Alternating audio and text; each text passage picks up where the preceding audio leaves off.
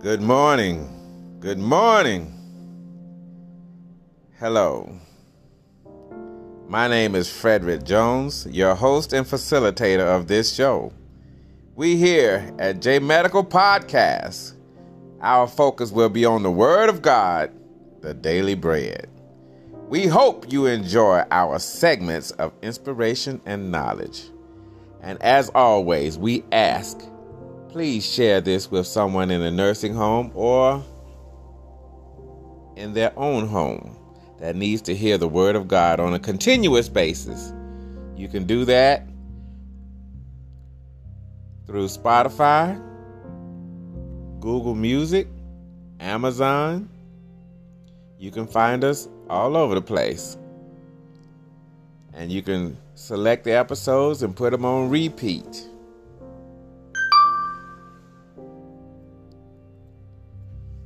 All right, let's get into the Word of God.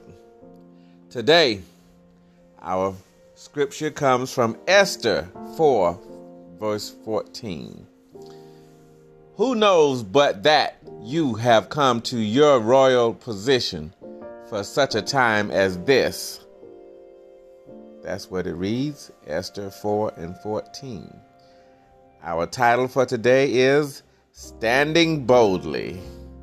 This story is written by Kimya Loder. All right, let's jump into this story and see what's going on. Now,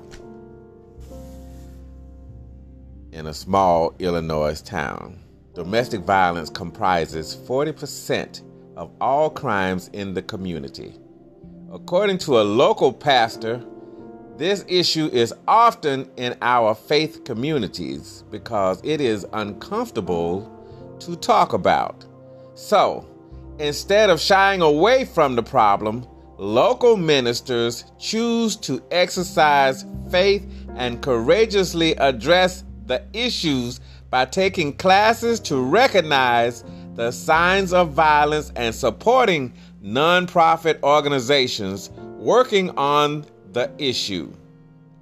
Acknowledging the power of faith and action, a local minister said, Our prayers and compassion, compiled with some tangible support, can make an important difference. Period. Let's jump into the Bible section.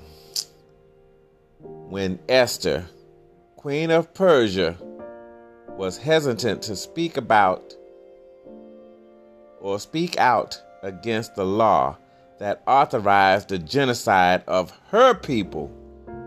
She was warned by her uncle that if she remained silent, she and her family would wouldn't escape, but would perish.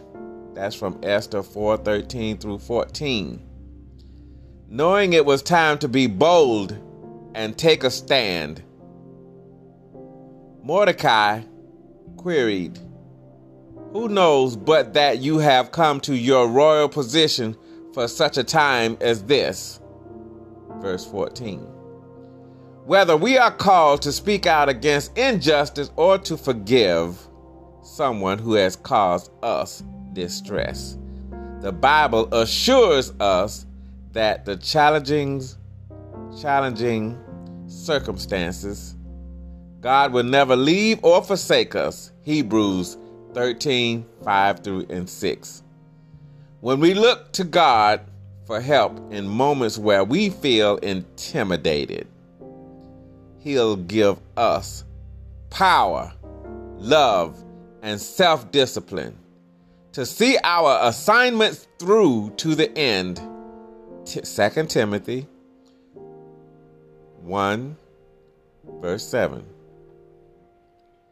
All right, that was exciting. Let us live with these words and apply them to our daily lives.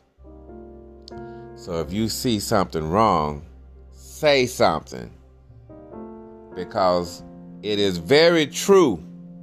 The person that receives the pain will remember forever so if someone strikes you, you know that their name is engraved in your memory, and you will remember that forever. Because the person that delivers the pain forgets all about what they have done to other people. But the person that remembers the pain or received the pain remembers for a lifetime. Now, we come to the two questions of the day. What might God be asking you to do? Question mark. God is asking you to share this episode.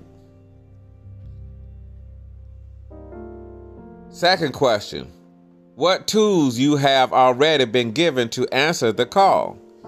You have a cell phone, you have text messaging, you have Facebook, you have what's that thing? Uh, WhatsApp. Yeah, WhatsApp. You have Instagram, Snapchat.